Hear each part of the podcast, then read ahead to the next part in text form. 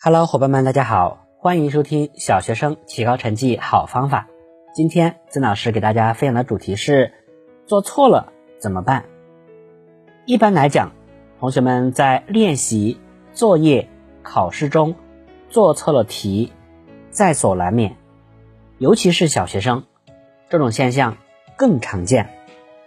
同学们应当认识到，每一个做错题。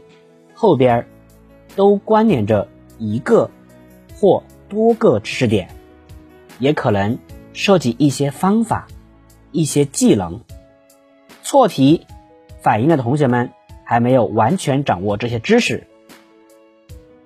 如果我们能认真查找原因，就可以真正搞懂，可以深化理解，避免重犯。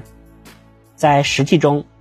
改正一个错题，往往可能使我们对一个概念理解的更为透彻；改正了一个错题，也可能使我们对某一种方法、技能掌握的更熟练。为了便于改正错误，我们提倡作业中的错题不要涂抹、擦掉，更不要撕掉；考卷中的错题要留下来。做好标记，有时重要的练习题的错误也要保留下来。这些错误是我们学习过程中曾经遇到过的红灯，它对我们有很好的警示作用。一、建立一个错题集。小朋友们，大家可以建立一个错题集，收录错题，分析错题，改正错题。用错题集的目的是培养良好的学习习惯，减少错误。这表面上看是增加了许多麻烦，实际上是方便了学习，而且还可以促进自己认真学习、认真做作业，少错题或不错题。建立错题本可以帮助小学生重点复习。巩固那些容易疏漏的问题。第二，怎样更正错误？每次作业或考试出现错误，同学们就在专用的错题集上将题目抄下，然后按正确的方法重做一遍。之后分析错误原因，是不会审题、公式没掌握，还是粗心大意？是没有掌握这部分内容，还是不会正确分析？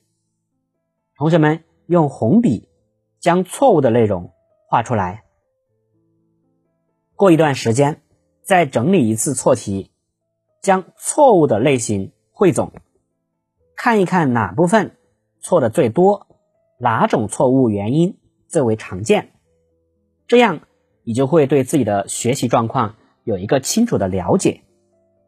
等到复习时，就可以有的放矢的查漏补缺了。三，将错题分类。单元和期中、期末复习时，我们可以将错题全面分类。一是按内容分类，使知识系统化；二按题型分类，化繁为简，集中目标；三按错题。因素分类可以举一反三，事半功倍。这样我们就可以很好的掌握方法，减少复习时间，从而减轻负担，提高效率，就能够体会到错题集的优越性。